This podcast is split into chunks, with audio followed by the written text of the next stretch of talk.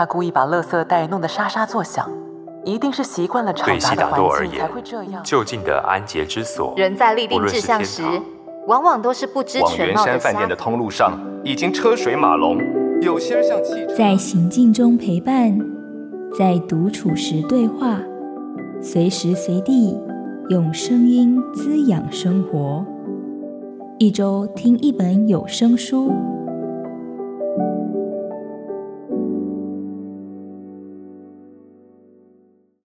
欢迎收听由静好听制作的《一周听一本有声书》，我是静好听的产品企划奶柔。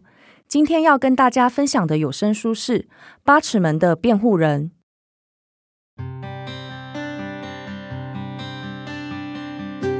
八尺门的辩护人故事围绕在基隆的平春十六号阿美族船长一家人的灭门命案，所有的罪证全部都指向一名逃跑的印尼籍渔工。那为这名印尼籍渔工进行辩护的是出生于基隆八尺门的辩护律师佟宝驹。因为这个诉讼案，他被迫重回部落，与族人站立在对立面。在了解真相的过程中啊，佟宝駒看见了外籍移工毫无保障的工作处境，看见了远洋渔业和国家政治之间的盘根错节，也看见了自己身为原住民在整个社会结构中的悲屈和困境。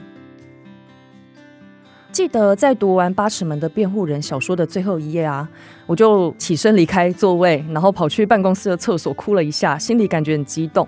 那回到座位上以后，我就传讯息给之前其实就大力推荐这本书给我的朋友。那我跟他说，能够录制到《八尺门的辩护人》真是太好了。那我觉得这个太好的原因其实有蛮多的意义，除了是作品本身就真的很好，它不论在角色塑造或是剧情转折上都精彩到让人想要一口气的读到结局，还有作者唐福瑞能够将本来应该很庞大而且严肃的议题融入剧情，然后成为一个很流畅却能重击人心的故事。书里面有原住民、外籍移工、远洋渔业、死刑、政治这些很沉重的议题。然后这些议题其实没有因为它是小说而变得更轻盈、更轻松，反而是因为。唐福瑞用比较容易接近的方式，让人认识这个故事，变得更加的震撼。那我看着这本书啊，一边跟着书中的人物、人物的遭遇，心情起起伏伏。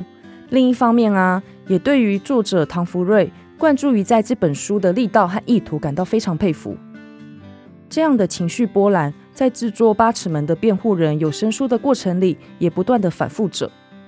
那我们从一开始整理书稿，收集相关的资料。然后一直到正式进入录音的阶段，录音师燕城，还有我，以及这本书的有声书主播张新哲，我们三个人就很像踏上一个很漫长的旅程那样，开始一起合作，一起工作。为了做出不输给小说，还有我们即将上映的电视剧的品质还有气势，那我们新哲做了非常多的功课。书中的角色啊，身份、地位、性别、年龄都很不同。语言上面有华语、台语、阿美族语，还有印尼的方言，但新哲完全就像是一个人在演剧场那样，很流畅的转换，在聆听的过程中会忘记他只有一个人。那我也在听的过程中就忘记其实自己是在工作，每天都跑去关心录音师说，到底什么时候可以把音档做完？我想赶快听下一集。瑞士作家马可斯·弗里斯曾经说过一句话。他说：“我们要的是劳动力，来的却是人。”这句话，我觉得不只作为这本书最贴切的注解，其实也能够代表我们此刻所身处的这个社会，在面对一个人的时候，却没有把他当作人。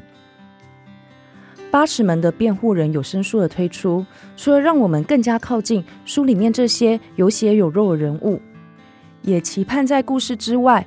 我们能在很轻易地将他人划分为敌我之前，认真地凝视他们。我们或许永远无法真正地理解他者，但是我想我们要明白的是，在我们眼前的每一张脸孔，都是拥有历史，也有权利拥有未来和我们一样的活生生的人。接下来就让我们来听听由声音主播张新哲所诠释的八尺门的辩护人。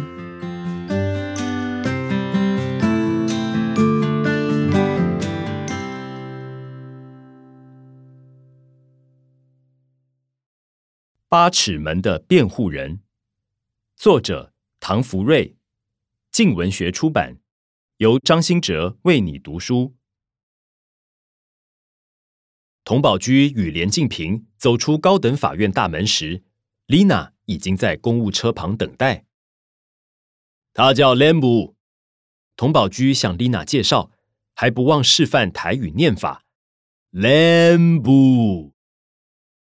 三人坐在公务车后座，丽娜夹在两人中间。公务车驶离博爱特区，由艋舺大道接上华翠大桥，目标台北看守所。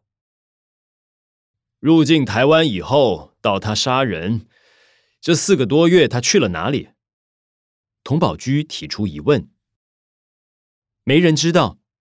连静平拿出卷宗，简单确认。阿布从未交代。按过去笔录记载，Abdul Adel 不论在地检署或法院都很少说话。懂法律的人说他在行使缄默权，但在一般人眼里更像是回避或隐瞒。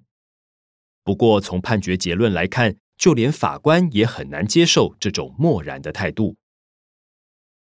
是命案发生以后，船公司才坦承他是逃逸移工。连静平说。事前没有通报，没有。佟宝驹颇有兴味的挑眉，似乎对此有特别想法。丽娜瞥见卷宗里的档案照，Abdul Adel 看起来非常年轻。他几岁？丽娜问。连静平翻出 Abdul Adel 的护照影本，两千年七月二十六日出生。案发时大约十九岁半。十九岁，丽娜说：“Younger than me.” How old are you? 连静平问。“Twenty-one.” I am twenty-five. 连静平露出友善的微笑。不要把妹。佟宝驹瞪了连静平一眼。公务车由县民大道经过板桥、府中商圈。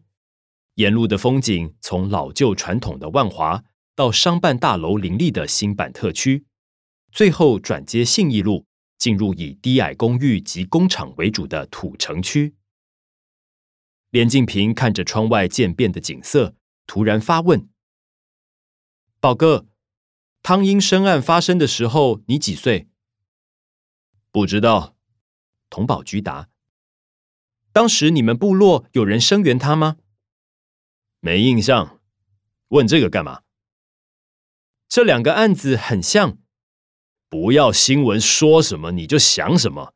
一个是外劳，一个是原住民，哪里像了？不是外劳，是移工。说外劳又怎么了？歧视，就像喊原住民为山包一样。哦，所以阿布是移工愚工喽？绕口令吗？你可以说外籍愚工。怎么这边又可以用外了呢？不是不能外，是不能劳。哦，那可以叫外公喽。连静平显然快要受不了佟宝駒的玩笑，正经地说：“移工是现在官方的统一称呼，以媒体对这件事的关注，任何措辞都很敏感。”哼，我对这些左派的东西没兴趣。佟宝駒酸他。不是每个原住民都是莫那鲁道。我不是那个意思，只是那个船长真的是你的表哥吗？我跟他没关系。可是你的身份，如果我可以选，我就会选一个法官当我老爸。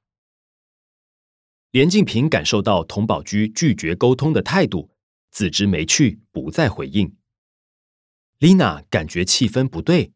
却不理解其中缘由，夹在两人之间，不知道如何是好。